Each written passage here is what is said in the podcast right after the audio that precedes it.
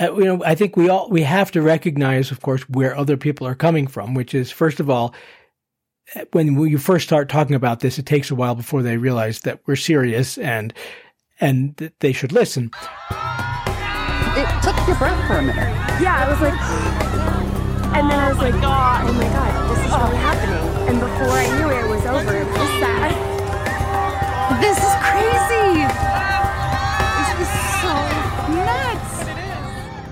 I'm Leticia Ferrer, And I'm Chris Alexander. and this is Totality Talks, the solar eclipse Podcast. just took my breath away the whole thing. It's really cool that you can see the corona and you see the sun kind of spewing out from behind the moon. It literally took our breath away. A lot of people said overrated, but that was like Not one of the coolest things I've ever seen. Not seen. overrated.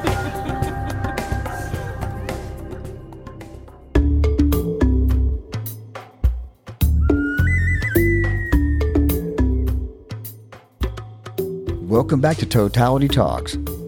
We are sorry to report that we have temporarily lost our sponsor, American Paperware, because they are out of stock. So get your Eclipse glasses now. Supplies are drying up everywhere. With that said, today you're in for a treat. We have science writer, author, and eclipse evangelist David Baron. His book, American Eclipse, tells multiple stories that surrounded the great North American total solar eclipse of 1878. So impactful that it's being made into a musical. Today, we chat with David and cover a wide range of topics surrounding the modern concept of eclipse chasing.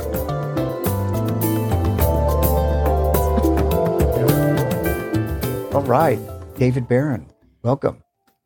Hello, Chris. Hello, D- Leticia. Nice to see you both. It's nice, Nice to see you both. again. Yeah. Well, how you been? You've been hanging out in Boulder, I take it. Uh, yeah, as as we're talking, we've just had the Arctic blast come through, so it's been very chilly here. Uh, I'm definitely looking forward to spring for many reasons, but of course, April 8th is the day I'm very much looking forward to. Oh yes. So I'm gonna I'm gonna go ahead and ask the question. I've got it further down the list, but where where are you going planning for for April eighth? On April 8th, I will be in your lovely state, Leticia. Well, both of your state in Texas, of course.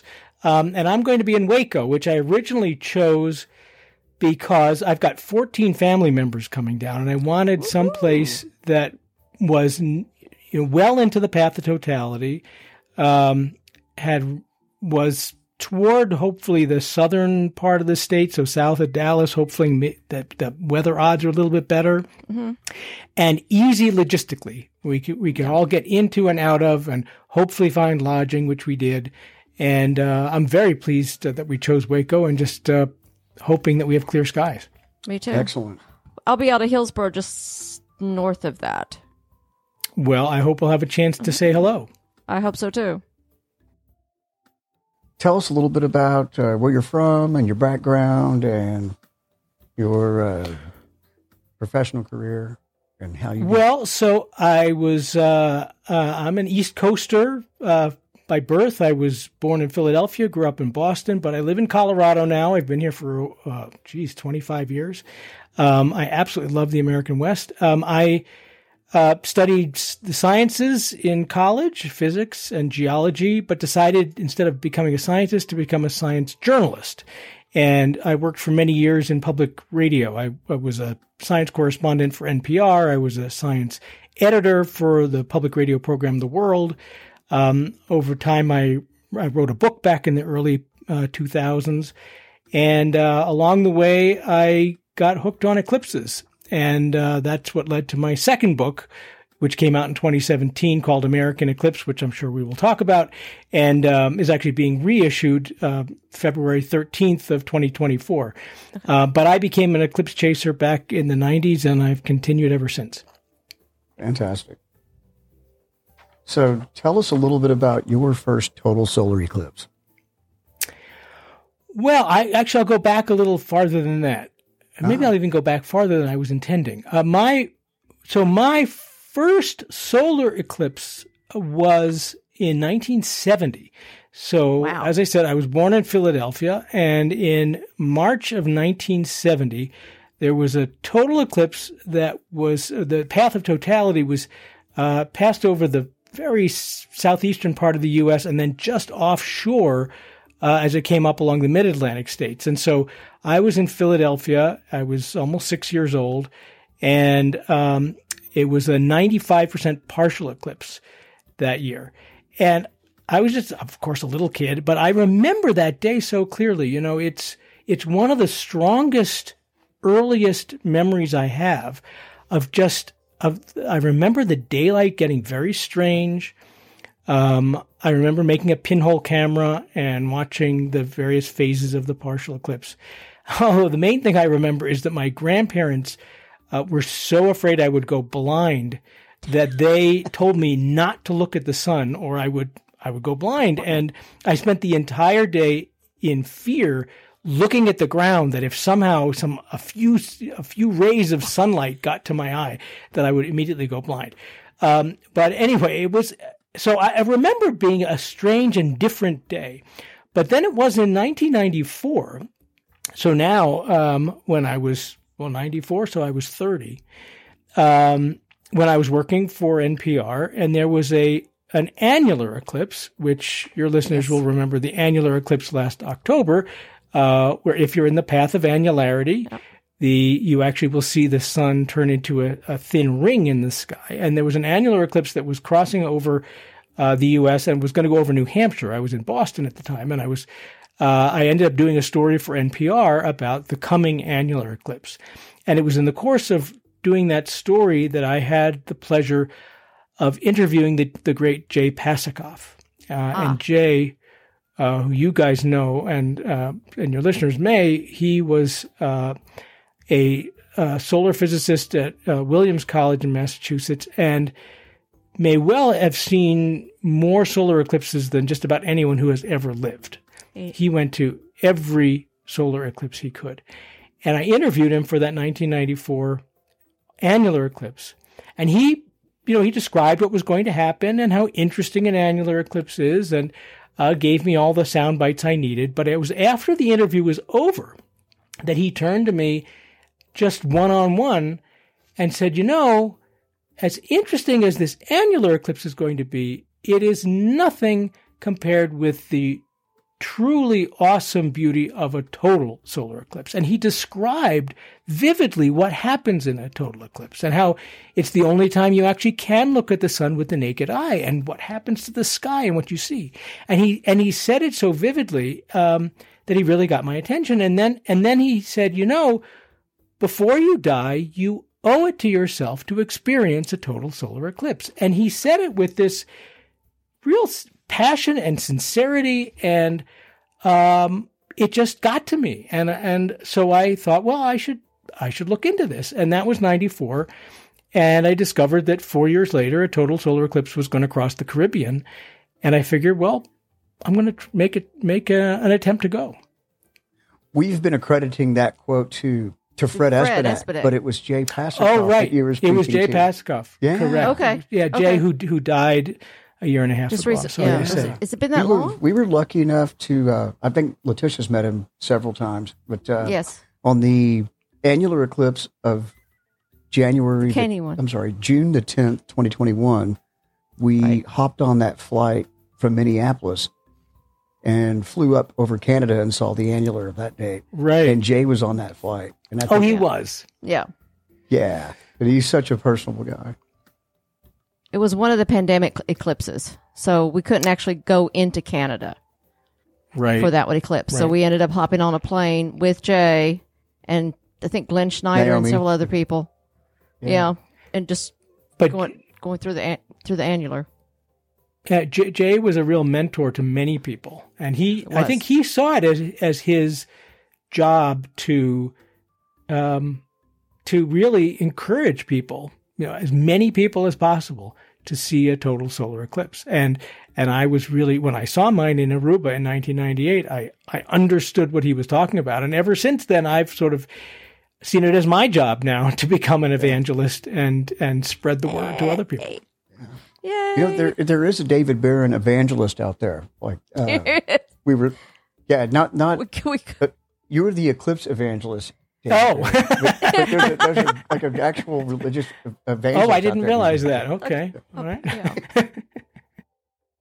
So, but anyway, but I, you had asked me about my first. So this, I'm get- I'm finally getting Yeah. around to it. So Yeah. it was so 1998, February 26, 1998. The Path of Totality went over Aruba, and my husband and I had decided that um, that we would go. I mean, why not? It was February. We were living in Boston. Why not go to the Caribbean?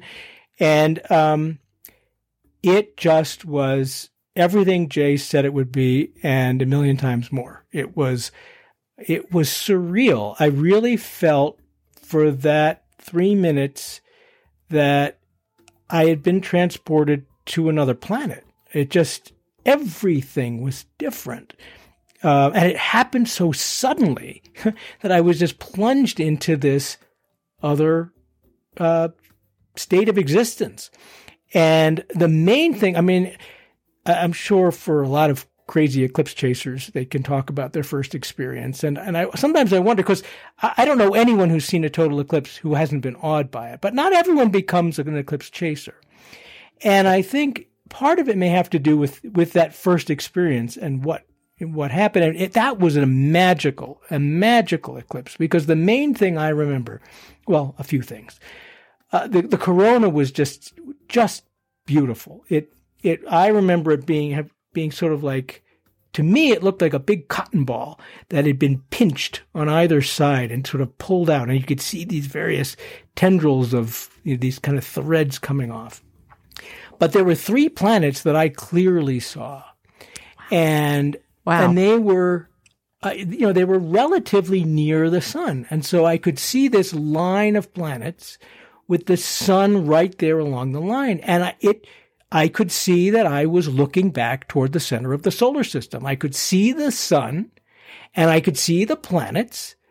And it, it just looked to me like like a diagram from a high school science textbook. Like, oh, here's the solar system. And there it was in front of me. There's the solar system. It was just mind blowing. And, um, uh, and then, and then it, when it ended, it just was suddenly over and I'd been sucked back to real life and I wanted to go visit this magical place again. So you asked the question that I asked after my first one. When and where's the next one? Yeah, Where- when exactly. and where's the next one? Well, and and the next one was so it was a year later in oh, that's the one that went over Europe in Yeah. '99, and I went to Munich and got lucky. the The skies were half clouds, half sun, and during totality, I had the, a full view of it. Um, and then um, you know, chasing eclipses is uh, expensive. It can. I mean, I do it as frankly, I do it as cheaply as I can. I use frequent flyer miles. I, you know, rent rooms in people's homes. I mean, I I don't go on fancy tours, so it doesn't have to be crazy expensive, but it's not cheap, and it's disruptive. You got to take time off from work, and so I was sort of, I had other priorities. So I I saw the one in '99, and I didn't pick up again until 2012 in Australia Okay. when because at that point in my life. I was getting older. Uh, I was reaching the point. My mother died young. Um, she died at age 48, and um, and I was in my mid 40s. And my own mortality was just really starting to strike me, and I remembered just how powerful, particularly that Aruba experience of the eclipse was.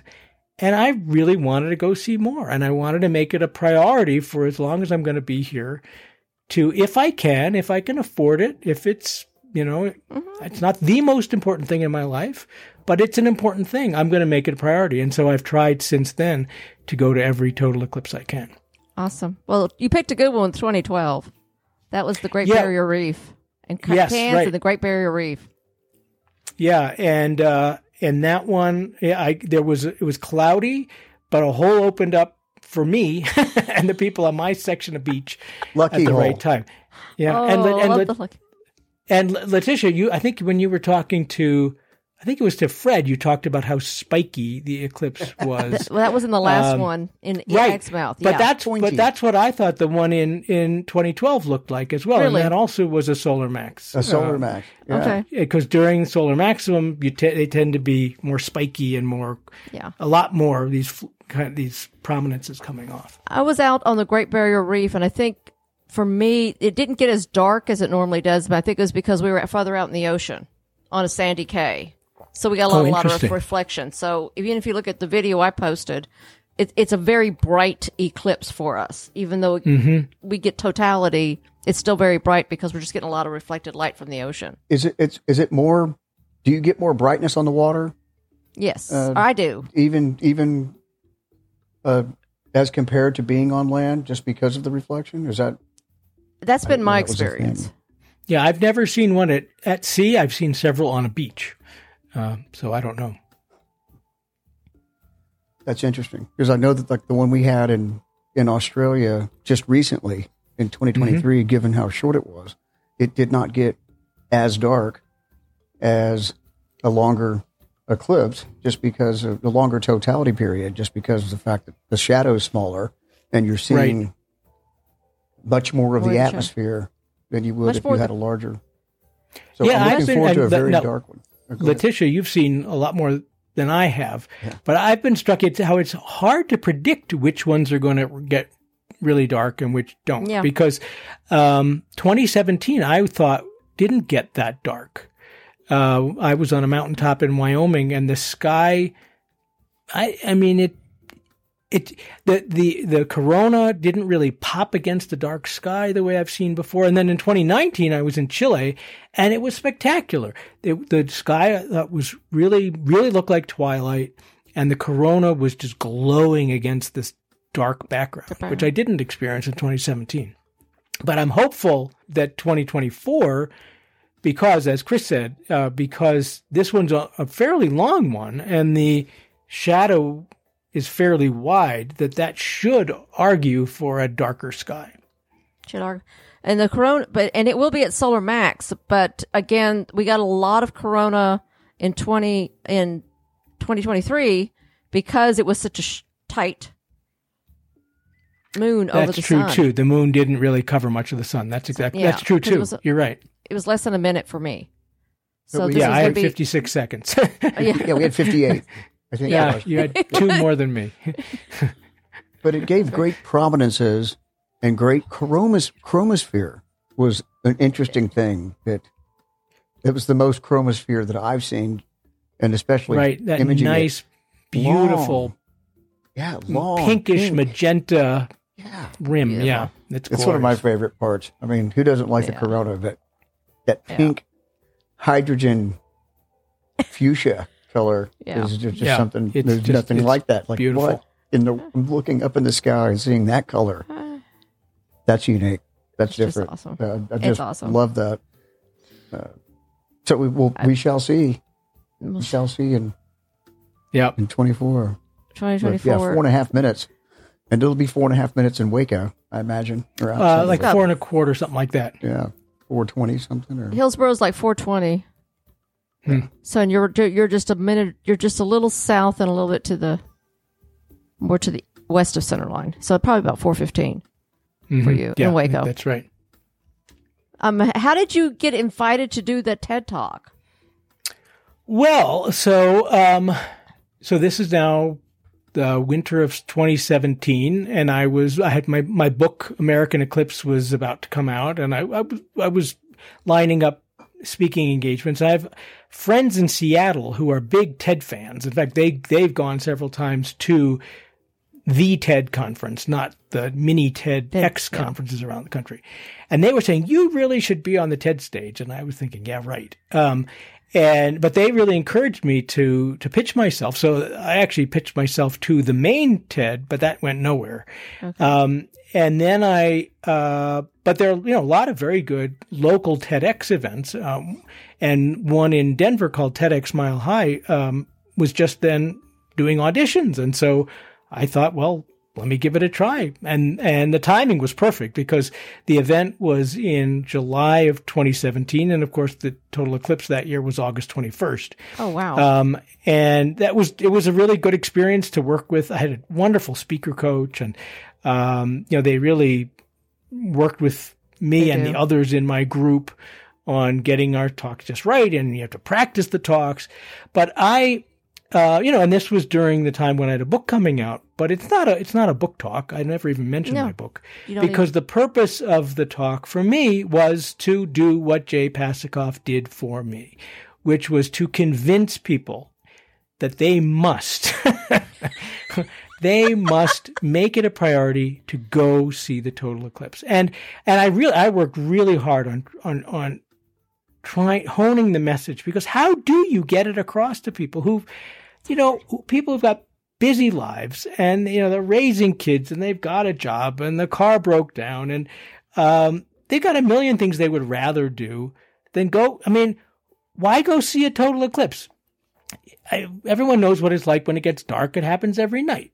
Um, and uh, and if you've seen a partial eclipse it's interesting how much more interesting could we could a total eclipse be right so but as you both know, it's a fundamentally different experience. And that, and it, and it was Jay's description to me that got me to go see it. And I, so I figured, how am I going to convey the magical quality of this experience? And so I, I just, I mean, whenever this was, of course, I was working on this for my book as well. So uh, as I said, I saw the eclipse in Aruba in 98.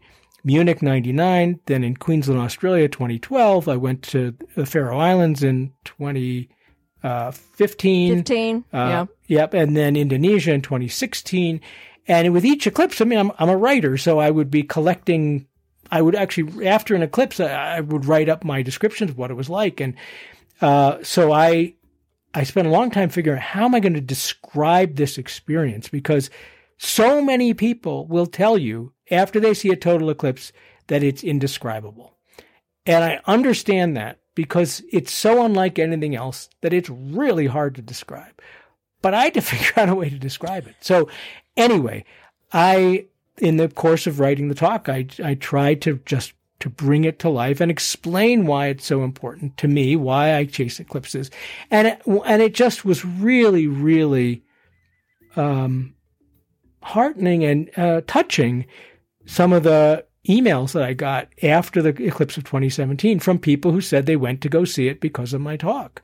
That's awesome. And they thanked me profusely that because they saw my talk, they drove all night for 14 hours to go to Tennessee and they got stuck in horrible traffic. And you know what? It was worth it. It was so worth it. And they thanked me. And it just so, in that way, I really do feel like an evangelist. There you are. Well, I want to thank you because oh, well, thank you too. I love that talk. Oh, and I think thanks. Leticia was like, "Go check this out." And and after I did, I passed it off to at least ten of my buddies, and Oh, that's great. and the confirmation comes from Fred Espenak when he's like, oh, I heard that was Yeah. very flattering. Yeah. Yeah. "Yeah, when- yeah." He, It's like, he just uh, you know, wh- wh- how would you help the first timer? He's like, "Well, there's a there's a talk online, a TED talk. You should go check out." it's yours. It's yours. It's like that's cool. Like I I go listen to it, you know, every once in a while just for fun. It's a quick fifteen minutes, but it's so eloquent. I'm, I'm glad to hear the way you described preparing for it because it just it sounds like we've done it a thousand times. That was just so like every word had been crafted brilliantly, and maybe that's what happens when the inspiration is there. Well, I, I thanks. have no idea. It, it was a it was a work of art right there. I'm, I'm slobbering, but you know. hey. Well, that's very kind of you. But again, I and and I, but um, as I say, the the the biggest compliment is uh, when I get an email from someone saying that I, it actually worked. It got someone to go see a That's total eclipse, and they're really glad glad for it.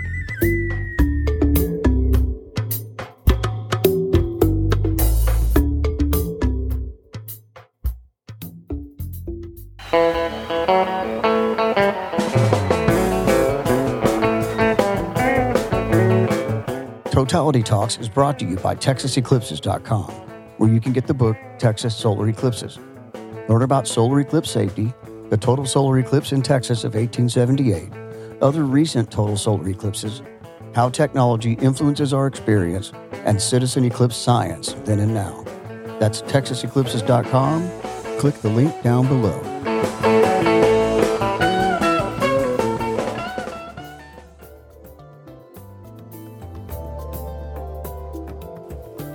Yeah, it is a big compliment when you get somebody to go see it and they're going, "Oh, now I get it. Now I get it." Yeah. Well, I had my brother-in-law who works in Hollywood come to the 2017 with us, and he thought it was a, just a bunch of hype, right? Until he saw it, and he was just like, "Okay, that was more than anything," and he loved it so much he went down to uh, down to Chile with us in 2019. Yeah, it's yeah. Again, it, for for people who've never seen a total eclipse, it can sound like we're just a little off our rockers, but for me, you know, it's seeing a total eclipse, particularly my first.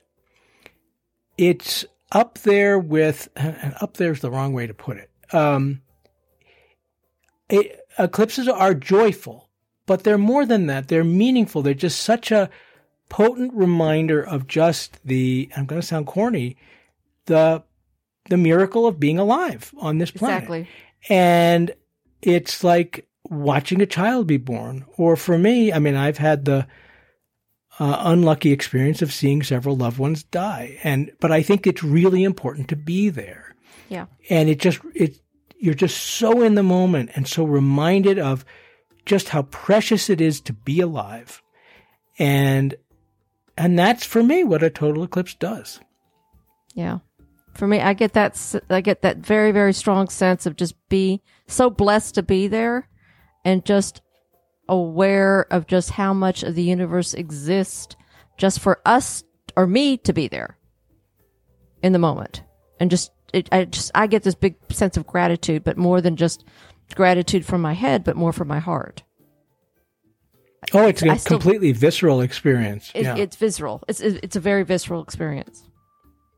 Well, and I think when when you were talking to to Alan Aldworth from Perth, the uh, yes. Yeah. on your podcast, I think he described it as feeling both really kind of incredibly insignificant and yet kind of just all not all Part of powerful the everything. wrong word. part of everything Yeah. and that's the, that's how I would describe it too. And you know, there's a lot of research these days into the whole phenomenon of awe, the the experience of awe, and how important it is for one's well-being, and the and and exactly what awe, being in the presence of something much more powerful and larger than yourself, putting yourself in this perspective of how tiny you are, but you're part of something enormous that uh, that it's really a very healthy feeling, uh, and it makes you feel connected to others because it it it it literally well, I mean, it, it dissolves the ego is the way it's described. Um, you really feel like you're a part of everything else, and it's a wonderful feeling. I mean, I think for a lot of people, it's what they get from religion, and religion, traditional religion, is not important to me, but I think for for for other people, that's part of what it is to get from you know going to church or synagogue or to the mosque. Uh, for me, it's going to a total eclipse. I'm with you on that one.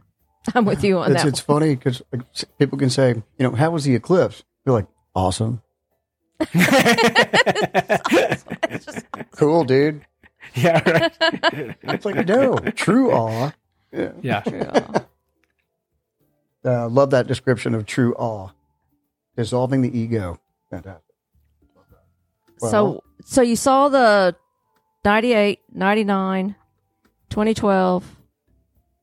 Did you try for the 2015, 2015, 2016? 2016, 2017, When did you 20 when among those eclipses did you decide to write the American Eclipse book? Or how Oh, did you get inspired for that one? oh wow. So on the first one, Yeah. So you got the so 1998 uh, when I went to Aruba, the moment it was over, I thought I've got to write about this because you know I mean, I'm a science writer, and I thought this. And what struck me actually at that first eclipse, of course, it was the eclipse itself, but it was also all these crazy eclipse chasers I met. I thought, who knew about this this whole subculture of these people who go around the world seeing total eclipses? And I, I I'd been working in radio for more than a decade then, and I was starting to think about writing a book. And I was ta- talk, talking to a literary agent about some ideas I had, and I said, when I got back from Aruba, I said, you know, I, I'd really like to write a book about something about solar eclipses or eclipse chasers. But then when I thought about it, I realized, well, I'd like to do that, but the time to come out with a book will be 19 years later in 2017 because that's when the next total eclipse will come to the United States. So I put the project on hold. I wrote a different book in the meantime. I continued to work in radio, but I ha- always had in the back of my head. So for 19 years that come 2017, I want to have a book that will be relevant to the eclipse. Um, and it was in the early, so 2012, I went to uh, to Queensland for the eclipse that year, the total eclipse that year, and I was that's when I was really starting to get serious about okay, if I'm going to come out with an eclipse book in 2017, what's it going to be? Is it going to be about eclipse chasers? Is it going to be about the science of eclipses? And for me, I mean, I, I write for a general audience, right? I work for Right. NPR. I I always have seen it as my job to take science and make it interesting and understandable to a very broad audience. Um, and I think the best way to to honestly to teach about about anything, whether it's science or anything else, is to to tell a good story. People learn through stories. People like stories. I prefer books that have stories to books that are just compendiums of facts. Right. So I thought, well, how am I going to tell a good eclipse story? And I started to do some research, and it be- very quickly became clear that the best eclipse stories are from the 19th century, because the 19th century is when eclipse chasing was a really big deal for science. When um, total eclipse, well, it was when astronomy was getting to the point where astronomers knew how to predict total eclipses. They could map out the path. They were starting to understand mean, really get a handle on the mechanics of the solar system, and were astrophysics was just getting underway to understand what the heavenly bodies are made of. Uh, and the sun was this huge mystery. Where is all that energy coming from? What fuels the sun? And uh, to f- actually study the sun, one of the best ways to do it is to look at the sun when it's completely covered, when the surface is covered and you can see the atmosphere around it, which is the solar corona. So, start, starting in the mid 1800s, whenever a total eclipse was predicted, and they knew it would happen, and um, the you know it would be mapped out, it was going to cross India or or uh, Australia or South, America then uh, these grand eclipse expeditions would be put together by various European nations and by the U.S. Uh, to go off. I mean, it'd be months of planning and weeks or months of travel for something that was going to last two or three minutes and might be a complete bust if a cloud was in the way. But it was so important to these astronomers to take their telescopes and spectroscopes to study the solar corona. So I, I started looking at the various eclipses from that era. Um, and I very quickly came upon the eclipse of 1878. And the main thing that hooked me was so this was a total eclipse that crossed the American West, the Wild West. And Thomas Edison was there. A young Thomas Edison went to Wyoming in 1878, right after he inve- invented the phonograph, right before he invented the light bulb. Um, and just the whole idea of Thomas Edison in the Wild West for a total solar eclipse, I figured there's got to be something here. And the deeper and deeper I went into researching the the eclipse, the more fascinating it became. And I thought, well, th- this has got to be the basis for my book. And it, it that was what a that, that was such a good story. Well, you're like That you've got was you say you'd like to write a story, but there's like ten stories in that book, like like uh, Oh, the, the, or more. I mean, and I could have had many, many more. So, aha. well, That, well, that was I something we mean- were going to ask. Is you know, tell us about the stories you could. Oh, there. So, told. so 1878. So it was July 29th, 1878, that the path of totality ran right down the spine of the Rockies from Montana Territory down to Texas, and there were eclipse expeditions all along that route. Um, and at the time, so the, the U.S. Naval Observatory was sponsoring many of them. Uh, and they put together this enormous volume of reports of from the total solar eclipse of 1878. And I have a copy on my shelf that I found on eBay. Uh, but it's like 300, 400 pages, a giant volume.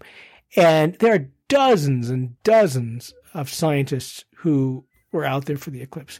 And I, and and there were many who had nothing to do with the Naval Observatory, and I found out about them because they published their own works, their papers or books, or were just in the newspaper. And I made a list of over 70 scientists who were in the American West for the eclipse of 1878. And I just started wow. to investigate each of them. Why? Who were they? Why did they go for the eclipse? What did they do at the eclipse? Did they discover anything interesting?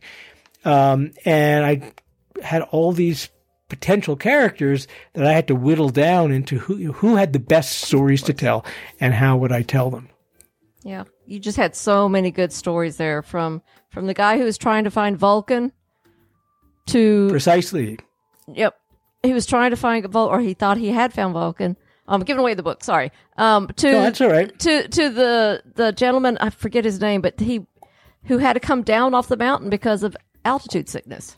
Right. So the first person you're talking about is James Craig Watson, who was an astronomer from the University of Michigan, and he was an acclaimed planet hunter. Uh, so back in the 19th century, not that many asteroids had yet been found, and asteroids were generally referred to as minor planets as opposed to the major planets that we tend to think of. And James Craig Watson was very good at finding asteroids. And uh, as you were alluding to, Leticia, there was uh, it, w- it was widely believed that Mercury was not the closest planet to the sun, that there was another planet which was a hypothetical planet, but it had a name. It was called Vulcan. Um, and it, the reason astronomers thought it was there was because Mercury's orbit didn't make sense otherwise. There seemed to be some mass between Mercury and the sun that was tugging at Mercury. Uh, but no one had ever re- reliably seen Vulcan uh, because, well, then that was understandable. If it's that close to the sun, then it's not going to be up in the sky at night, and you can't see it because it's going to be lost in, in in the daylight and the glare of the sun. But maybe if you're lucky during a total eclipse, when the moon covers the sun's surface, you could catch a glimpse of Vulcan. And James Craig Watson, during the eclipse of 1878, his main goal was to look for Vulcan. Um, the other gentleman you're talking about was Cle- Cleveland Abbe, who was an astronomer and an early meteorologist. Uh, he helped set up what would become the National Weather Service. At the time, it was part of the U.S. Army. And uh, in 1878, he went up to the top of Pikes Peak, 14,000 feet up, which was in the path of totality. He had a great story to tell, which was that he, I mean, he just so wanted to see this eclipse. And here he struggles to the top of the mountain and he got life threatening altitude sickness. And the night before the eclipse, he had to be carried down halfway down the mountain on a stretcher. he ended up watching the eclipse from 10,000 feet on the shoulder of the mountain, lying on his back. Um, so they're just wonderful stories. But the honestly, the, the, the story that seems to resonate the most with people uh, was an astronomer named Maria Mitchell, who was by far the most famous female scientist in America in the 19th century. She was a well regarded astronomer um, who taught at Vassar College, which back then was an all female college.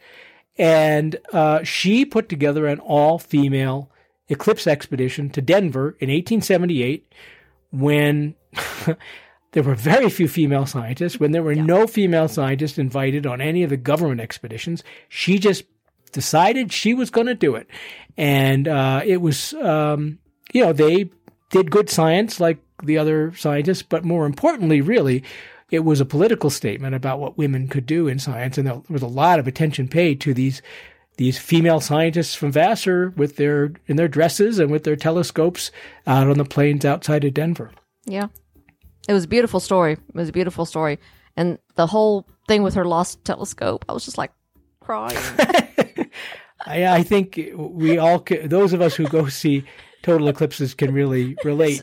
You're always worried about something going wrong. And uh, yeah, so some of her telescope parts didn't arrive quite yeah. when they were supposed to. I mean, yeah. eclipse chasing now is a piece of cake compared to that, oh, those compared times. To that. Oh. I mean, oh, yeah. zip no, around I mean, the world in two weeks, come right back, and then you're taking oh, months on end. Absolutely. And I, I mean, as I relate you know, I have a little bit about other eclipses of that era. There were folks who got shipwrecked on the way to an eclipse in the, the mm-hmm. Mediterranean. I think that was in 1871. Um, Simon Newcomb, who was a very famous American astronomer in the 1800s, for the total eclipse of 1860, I think it was, which was up in northern Canada, he spent two months making his way all the way up to mosquito infested, swampy northern Manitoba and was clouded out and then had to make his way oh. all the way back. Oh. Well, I, w- I, I Yeah. think you know in my book, Texas Solar Eclipses, I write about the 1878 expedition here Absolutely. in Fort Worth. And the one thing that just amazed me is that 30% of the book was where are we and what time is it? exactly. Yeah. Pinning down latitude and longitude and time are critical. they were critical. And both, both because that way you would know when the moon's shadow should arrive, but actually, Right. in some ways, more importantly, it was a way then to to correct the tables of the moon's orbit because Right. you know, I mean, even in 1878, the the the path was pinned down pretty well, but it was off by maybe 30 seconds and off by maybe six miles. That's not bad. But these days, of course, we have it down to pr- probably the last meter or two and the last second. Um, so, so every time an eclipse came around, it was a chance for the, the, the nautical almanac, which was put out every year, which was important for uh, navigation to, which was actually charting the and predicting the orbits of the heavenly bodies, this was a chance to see if the orbit of the moon, as predicted, was actually what happened on eclipse day. and make adjustments to the table. Exactly. Yeah. Well, one of the things I found fascinating is I realized that high noon, high noon, at least in the American West, was a thing because Huh. Basically the courthouses at noon, high noon, would ring their bells and everybody would set their watch. Right, and this was before we had time Had zones. time zones, So- exactly. Right, Time so zones you had came- local yeah. time. You had local time. Everything was local time. Precisely. Yep. And then the telegraph, you can send that data until you could send that data electronically. Right. Well, in 1878 you could, but uh, but still, yeah, it was all very tricky. It's still very tricky because uh, the expedition in Fort Worth was actually spent two, two or three nights trying to sync the time back with the Naval Observatory, and was blocked by thunderstorms. Oh, And because it's July in Texas, yet at night you right. get thunderstorms. They've taken your book, American Eclipse, and turned it into a musical. So, yeah, that's not something I ever would have predicted. so how many of the characters in the book made it into the musical? And well, yep. So, and did you well, have the- any editorial, uh, you know? No, I, I've had? I've had no influence whatsoever over the artistic direction of the musical. Although I'm very pleased with how it's how it's gone. Um, it it is so the the the musical, which uh, was composed and written by um, Michael John LaChiusa, who has made a number of wonderful musicals. He has several Tony nominations. He's had had things on Broadway, many things off Broadway. Um, he he took you know my book while I tried to write it in the style of a novel. It's narrative. It I hope it comes alive on the page, but everything in my book I stand by as 100% true. Michael John LaChiusa uh, had the luxury of making things up. So he's taken a true story, which is what often happens when things are turned into movies or musicals, and he's it, it's the basis of fact, but he's he's invented some new characters. He's moved some people around. The sun goes So- out for 15 minutes. Uh, so the, the main characters in my book are the main characters in the musical. So uh, Thomas Edison, James Craig Watson, and Maria Mitchell all are in the musical, and they are they they are the the trio at the center of it. Um, uh, he sort of reconceived it. I mean, it's very much about the eclipse. It's about those three folks, Thomas Edison, uh, James Craig Watson, and Maria Mitchell. They're the main characters in the musical. Um, but uh, um, and while the the musical, like the book, is about the eclipse, it's about America's coming of age as a scientific nation. Um, he's um, LaChiusa has also seen it as really about how America became the country we know today, and in that it is through our diversity that we find our strength. We are, of course, a melting pot and and my book brings that to life to some extent. I mean, there are Native American characters in the book. I write about early um, uh, Chinese Americans in in the West. I write about uh, uh, some African Americans, freed slaves. Um, unfortunately, they were not main characters. I really wanted to have a more diverse uh, description of the main characters. I just not could not find uh, enough historical documentation of how the Native Americans responded to the eclipse. Right. Uh, for instance, uh, but but in the musical, that's really brought out, and so uh, the the uh, uh, Native American Ute chief Colorow, who does appear in my book briefly a couple of times. Uh, he and his uh, a band of the Ute tribe met up with Princeton scientists in Denver in 1878. Uh, in the musical, they are become important characters. Um, there's an African American uh, family made up uh, in the musical who he's placed in Wyoming, where Edison was.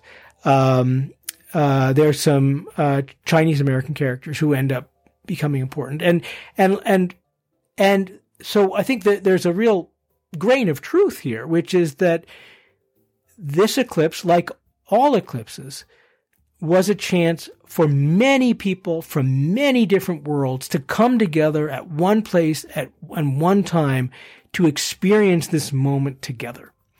And that's really brought out in the musical about how these people who at first don't understand each other, may not trust each other, come to work together uh, as the eclipse comes about. And they, as you might imagine, the climax is totality, the climax of the musical. And it's just wonderful. It, this is a very large cast. It's um, there are 25 folks in the in the Wow. uh, cast. And when they all sing together at totality and they're all looking up at the corona, I just get goosebumps at, at that moment in the show, the way I do at an actual eclipse. And I came to realize what a perfect way to convey that sense of oneness that we've all described right. during a total eclipse about to have all these voices coming together in harmony. Um, I, I actually think a music. I was skeptical at first. In the end, I think a musical was the perfect way to convey that magic of the eclipse. That's awesome. Uh, I'm looking forward to seeing it. I haven't Well, and I should- tickets for it yet. I didn't see. Well, first of all, tickets. it, well, so I should say it's still a work in progress. The Okay. The the the full show has not yet been staged for. Um, it's still a work in progress. I saw the first workshop production in New York in the fall of 2022. okay. Uh, it has not yet been staged for the public. Uh, however, in Waco, the weekend before the eclipse in April 2024, there will be the first public performance of some of the music from the show. Okay. So on April 7th at Baylor University, uh, at the moment the plan is there will be two performances of uh, music from the show combined with a little bit of dialogue between me and the composer. Um, the idea is I might read a short passage from the book, and then the composer will talk about how he musicalized it, and then we'll hear the music. So, and the tickets have not at this moment gone on sale, but they should very soon. And I'll That's the night know. before the eclipse.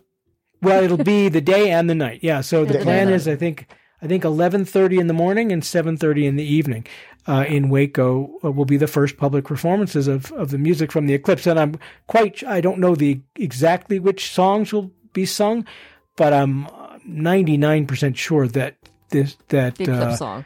the eclipse at at totality will be among the songs. Yeah. Okay. Well, congratulations. I mean, I just think that's awesome. And like you said, Oh, it's the, the goal here is to get other people to experience it too. And like you said, if the if the musical gets some people to go see it, that's even better. yeah. I'm because I'm trying to convince other people to be as crazy as I am. Well, I mean, it's you don't we, you know one can travel to the other side of the world the to world. see a total eclipse, but for Americans, this is this is their best chance in a long chance. time. I mean, if you're in the continental lower 48, this is your last chance until 2044.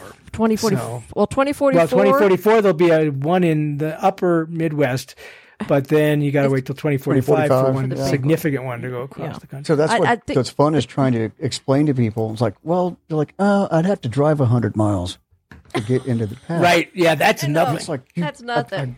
That I need means it's in your words. backyard. It's in your dispose of. backyard. Yeah, that is your backyard. Yeah. I, I- I mean, I have people. I'm just I'm just trying to convince my office not to be on calls between 1.30 and two. Go outside. Jeez. I'm just Yeah. it's it's it's like no, you got to be off the phone.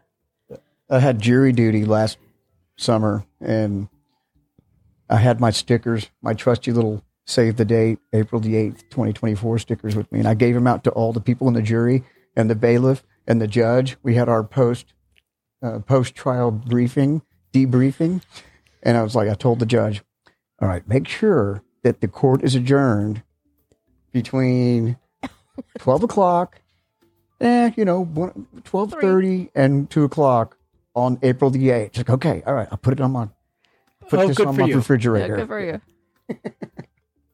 But send her I an mean- email. Yeah.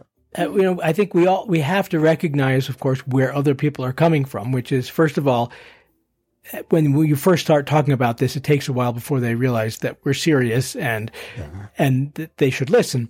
But also, it still seems so far in the distance. I mean, even now, I mean, we're talking. It's it's uh, It's less than 90 days. It's less which than 90 to us sounds like it's around the corner. To a Yeah. lot of people, it's like, what are you talking about? That's a couple months away. But uh, and then they start looking for lodging, and they realize that they're late. yeah. Try booking it. Yeah. It Yeah. takes two or three years in advance in some small, tiny little place. Um, there are plenty of places here. You know, you're all the way up the I 35 corridor. It's city and, after and I city after city. and I suspect that. I mean, I, w- I would encourage your listeners not to wait, and anyone should be on this immediately. But don't give up because places have a way of opening up at the last minute as well. But also, you know, people end up opening up their homes. I mean, I've had that experience several times. I, I mean, it's easier now with Airbnb. Um, that people can just go online and open their homes, but there are other ways people open their homes. When I went to the Faroe Islands, there I I there was a family that uh, was through a local travel agency I found. They just decided they kicked their you know teenage son out of his bedroom. He slept on the couch. I slept in. I had the room with the Star Wars posters on the walls. Um, you know, I paid a couple hundred dollars to stay there for a few nights. Um, and then you know when I was in Australia, I found a room in a local home. Um, particularly when the hotels start price gouging Yeah. um, then if you know some family has an extra space or an in-law apartment or something, and they say, well, for a couple hundred dollars, I'll let people stay there. Um, places have a way of opening up. A lot of people are, are getting the calls right now. I went to the Fort Worth Astronomy Society. I gave a talk there last night. And they were telling me that, yeah, they're getting calls all the time now about, hey, we're coming down. Can we stay with you? Right, and then of course there's camping. People will Yeah. camp or you know drive in with a uh, camper van. I've got 10 hotel rooms reserved for my friends and family right now. Oh wow, that's good. Yeah. And I've right had now friends looks that are just like, yeah, we'll just, uh, we'll just, I got 50 friends that are 50 acquaintances. You're like, oh, we'll just, wherever you're doing, we're doing that. Yeah, right. I know. Like, I'm not- Well, then I have I have a friend who was saying who's going to be in Dallas. She said, "Oh, why don't I come over to Waco to be with you on the eclipse day?" So you're in Dallas. Why don't you just stay there? You're going to be dealing with insane traffic, uh, you know. And I don't know where I'm going to be. I mean, I we may just be outside the hotel, but if the weather's not good, we might head somewhere else. So yeah. um, it gets complicated. That's I've that's actually- a problem. The, the travel of that day, Yeah. and I don't want to have to deal with it until then. But you know, there's a potential that if we are so clouded out, like not, you know, I'd hate to go down that road, but um, you know, a not a, a- a fully refundable ticket to Indianapolis or Buffalo might be sitting in my back pocket. Right. sure. it's like, sorry guys, I love you. You're going to enjoy the darkness. Well, I noticed. Mon- I think was is it Monterrey. I think Monterrey was still available. I was looking at it the other day. Fully refundable. Mazatlan? tickets. Mo- no, it wasn't Mazatlan. It was. It's in Mexico. It's. It's. Yeah. yeah, it's not. No, it's, not hmm. Mazatlan. It's, it's Monterrey. was it Monsalon? no, it wasn't Mazatlan. I don't it's think like in the middle of Mexico. path. It wasn't on the coast.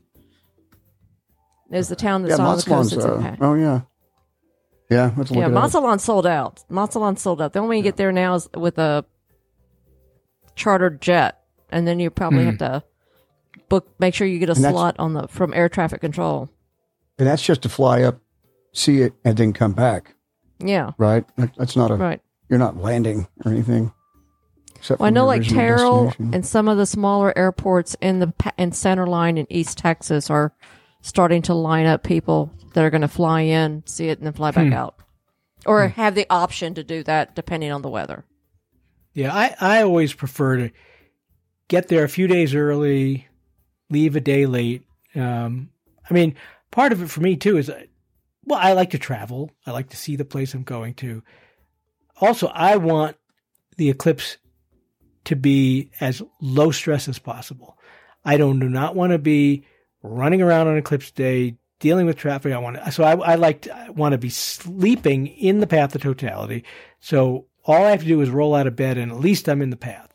Yep. Um, yeah. Yeah. And I like to arrive several days early because I, God forbid that they don't have my rental car for me or that I get to the hotel and there's a problem. I want to be there early and so that everything's Deal with things. Yeah.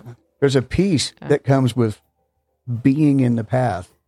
Yeah, Yes. exactly. Like it's like when you're in it, it's like okay, if anything else happens, I'm still in the path. That's So why. I'll That's try why to I get to made the that. center line, but we're there. We're in it.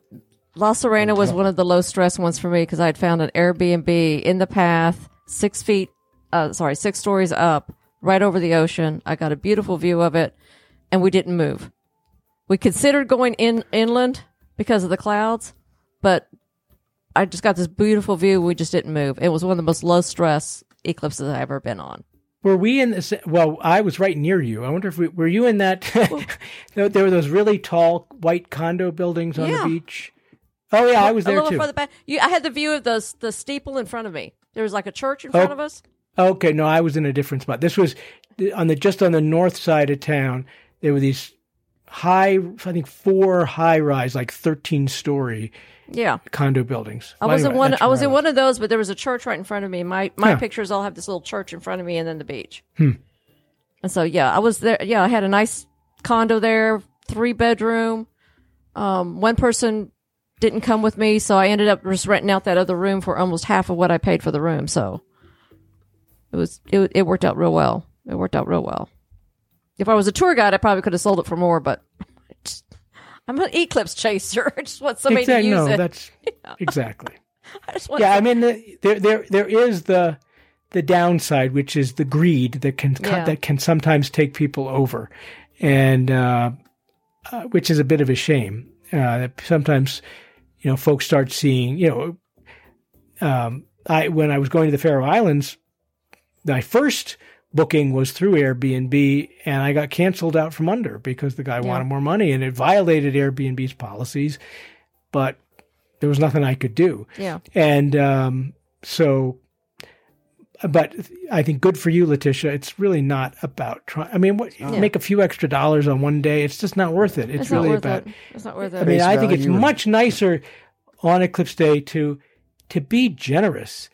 Uh, I try to bring extra eclipse glasses just. I to always ha- do. hand out to people. I always uh, do. I always do. I always I like watching the eclipses. The last thing I want to do is be struck by lightning because uh, Bad karma. Yeah. Bad karma. yeah, you're yeah. asking for it. It's like face value or less. Give some, Yeah. cut somebody a deal. Yeah, Yeah. you go over it, you're gonna get you can get struck I, by gi- I give away easily. so many glasses. I am trying to sell some this time, but man, I had more more fun giving them away. Honestly, Mm-hmm. Oh yeah, and then you meet somebody and you get to chat them up, and yeah, that's the here, here, here. the great thing is the you know the people, and we can get all caught up in you know I get caught up in imaging and how much, how long does that exposure have to be, and make sure the script's all perfect, and but then it comes down to it, it you, you end up the people, and the experience and the connected, the connectedness is really the, the best part about the whole thing. Exactly. Exactly. You were talking about, you know, having all the different cultures in the musical coming together. Do they bring about anything about um, the God fearing and the folks that don't believe in God? And because I know from your TED talk, you were like, I know, I don't believe in God, but, uh, but you know, when I look at total solar eclipse, if there is a God, that's the eye of God right there. And he's Oh yeah, I know. you know so i'm just curious if they brought that into the musical at all or if they kept it just um, above the. Yeah, that's not uh, that doesn't come up in the world. musical, but yeah, it's. I mean, yeah, it- and in my in my TED talk, I do bring up that, and when I say I don't believe in God, I I, I don't really classify myself myself as an atheist because that makes it sound like I'm anti something. I'm not. Like Uh, agnostic, maybe. Or it, it yeah, it's that, and and I guess it, I really what I should say is I I don't believe in in a man with a white beard. On the cloud, sitting there in the cloud. right. Um but but really you know what what a total eclipse uh, conveys to me just so clearly is that i am a tiny speck among forces that i can't even begin to understand. And so so maybe that maybe i do believe in god but it's not not the god that i thought existed when i was when i was a little kid um but um, but actually, I would say because of, as we were discussing earlier, the feelings of awe and I dare say reverence that a, a total eclipse brings out in me, I get it for someone who has that feeling going to church. Um, I, I'm not dissing that at all. Um, I think I respect that, and I, I say in my TED talk, I kind of wish I did believe in God. I mean, um, but the scientist part of me um, doesn't believe in a traditional Judeo-Christian God. Yeah. So you're a hardcore eclipse chaser, so I know you're already doing this. What are you doing for 26 and 27? Well, I don't know yet. Uh, so, um, so I will. Sometimes I've been invited to, to be a speaker on eclipse tours. Nice. Although, um, uh, I, as you know, Leticia, because we saw each other in Argentina in uh, 2021. One, Do I have yeah. that right? Tw- for, Um, the, for the disappointing I was supposed to be- Antarctica. Yeah. Yeah, well, I, uh, unfortunately, my cruise was canceled. This was during the cov- COVID era, but I had been Oh, you were on invited as the, an uh. The Nat Geo it. cruise, or which was No, the- and I, I'd rather not say which. Oh, we cruise ship, okay. but we won't we won't say which. Yeah. Um, but uh, so unfortunately, of course, even if I'd gone, I probably wouldn't have actually seen the total eclipse. But it was nice to be invited. So I'm still hoping I might be invited on a cruise to say Greenland in 2026, but nothing is certain. If that doesn't happen, uh, I will probably go to Northwest Spain because again, there's the uh, part of me is where can I go where I will see it, but that's relatively easy to get to and not a fortune uh, to pay. And so if I go on my own, I'm thinking it might be to, to Spain. 2027, I am hoping maybe to go on, be an, uh, invited to go on an eclipse tour to, to North Africa. I should say 2028, uh, which will pass over Australia. Again. The path of totality, you may have noticed, goes right over uh, Sydney. And in fact, the Sydney Opera House is almost dead center on the center line. And my great hope is that American Eclipse, the musical, Oh, will play in Sydney. That would be so awesome. Oh, that would be That's so much awesome. what I so wish. I Oh, know. it would be so so, we'll great. well, if it does, I will get there. If it does, I will get there. I'm actually planning for 2028. I'm planning. I got really jealous of all the posts of everybody doing the caravans through Western Australia. So for 2028, I'm planning to go ahead and try to take a month off and do the caravan. So if your plays there, wow, in to go into the outback somewhere. yeah. But if you, but if your play's playing, I'll drive the caravan into Sydney. There you go. All right, I'll let you know. Oh, that place is fantastic. It is. It is. The and they Sydney got they got House. Yeah, four the opera house, yeah, yeah. Yeah. Wow. The opera house is awesome. Yeah, I saw. Did you do in the tour? I guess you've done the tour before. Both of y'all have done the, the uh, Sydney of the Opera House? tour. Oh, the Yeah. No, I didn't do. magical I didn't building. do it in two, 2002, and I didn't get back to it to 2012. So I'll probably try to do it this time. Yeah. It's still, still the same story. It hasn't changed. Yeah. But to see the American eclipse there would be just so great. Well, again, I'm telling you my dream. This is I, I have no control over this, and I have no idea if it's. But it doesn't Hey. seem like it's impossible.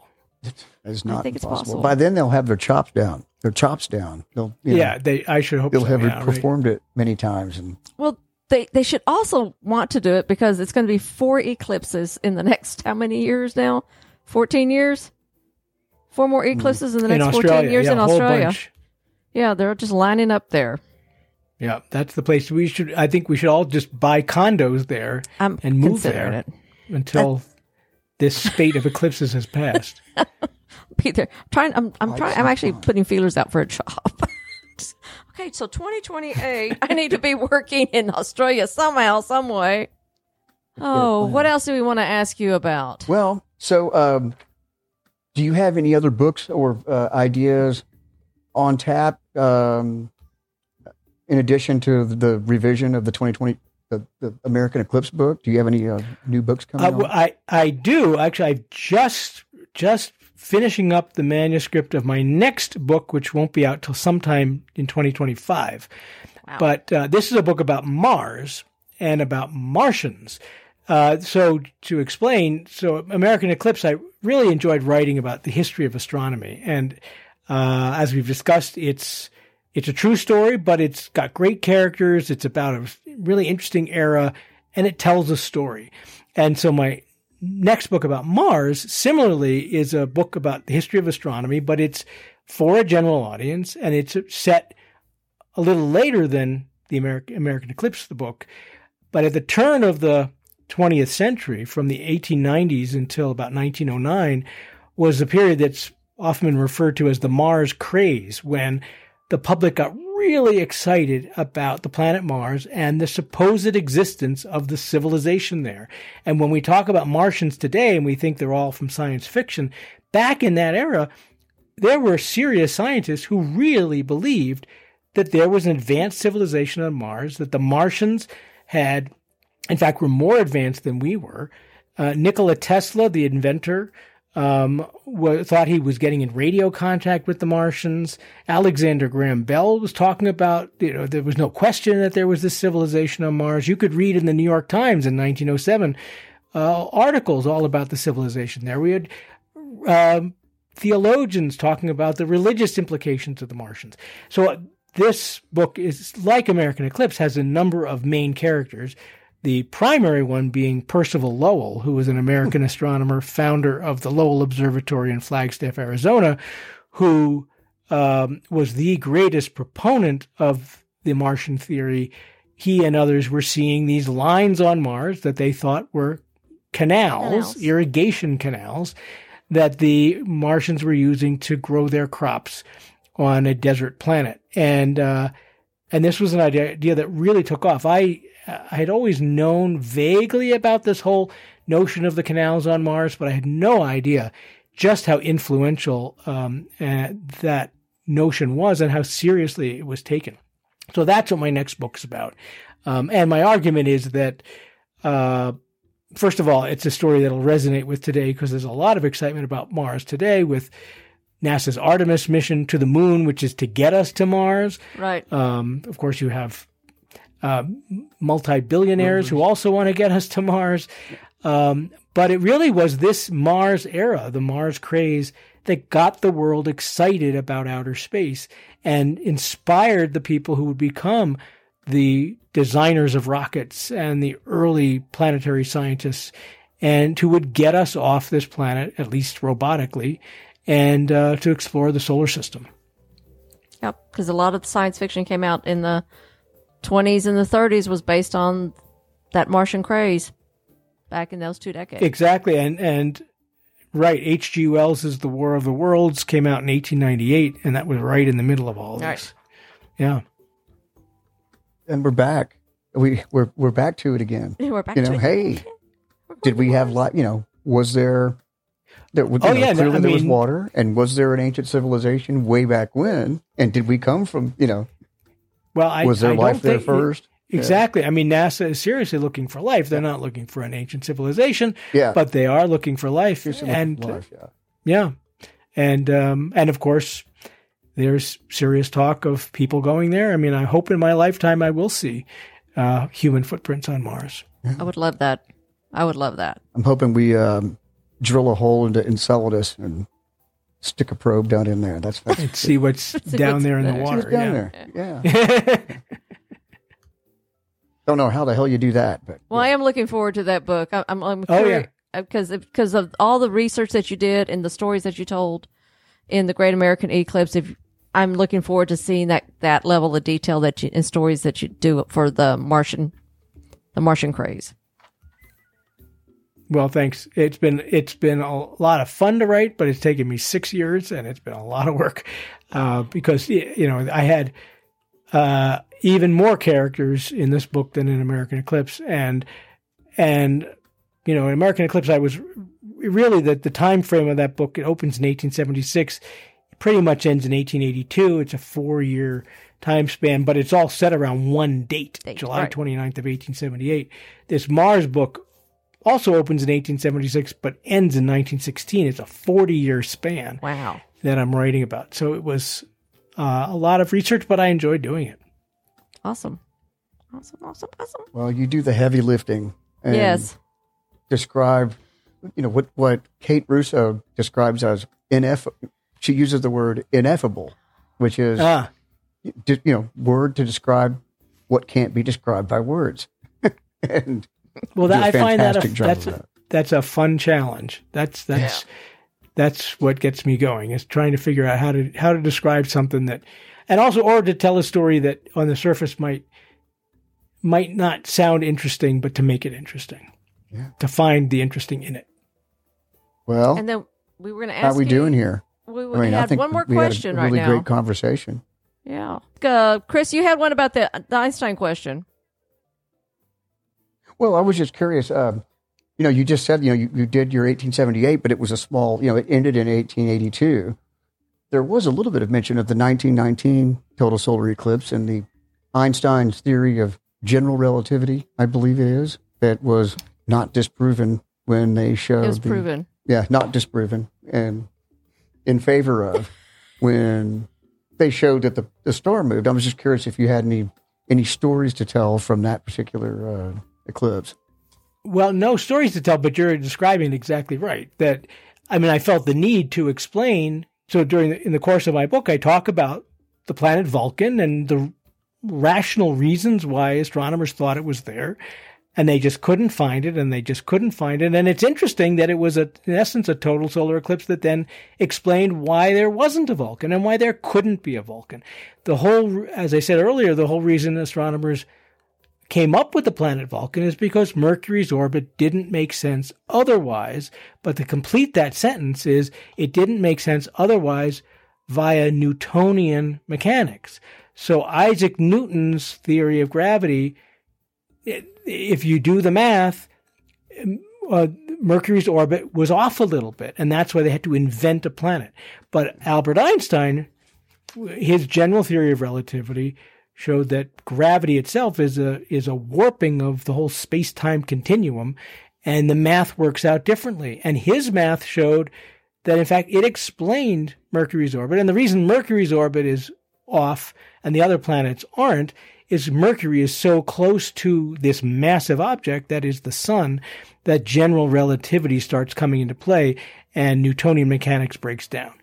And uh, and so Einstein in, theoretically explained Mercury's orbit uh, in his theory, but it was the it was the confirmation of that, the experimental confirmation at the eclipse in 1919 when there were astronomers off the coast of Africa and in Brazil at two ends of the path of totality taking photographs of the stars that could be seen behind, you know, just around the sun during totality. And again, because general relativity says that the starlight should bend in a way different from the way Newton's laws did. And the and the photographs seem to confirm Einstein's theory. So there so suddenly not only uh, did not did Vulcan not exist, but Vulcan could not exist if Einstein was right. Well, they should have figured that out sooner. Um, I can't they had equipment confiscated that was not allowed to leave Russia or something, and and I think it was. Geez, I have to look back. I think it was. Oh, maybe it was 1916. I, but it was. But David David Todd, who was the um, who who was a big eclipse chaser of his time. He was an astronomer at Amherst College in Amherst, Massachusetts. He and his wife Mabel, who chased eclipses together, they tried to go see that eclipse. I think around the Black Sea, and uh, I guess it would have been 1914 because that was the outbreak of World War One. Yeah. and they uh, they were on their way there, and they got stuck in Russia um, when World War One broke out, and then they, they didn't get to see the eclipse, and they had trouble getting their equipment out. That's right. Geopolitics, messing with. That's right. So it's That nice is- we don't have to cross borders, except going into the Republic of Texas. Yeah. Yeah. Yeah, I know. Yeah, we'll get- Republic of Texas. That's a good way to. That's a good way to phrase it. Well, I'm going to say goodbye to David. Thank you so much, David Baron.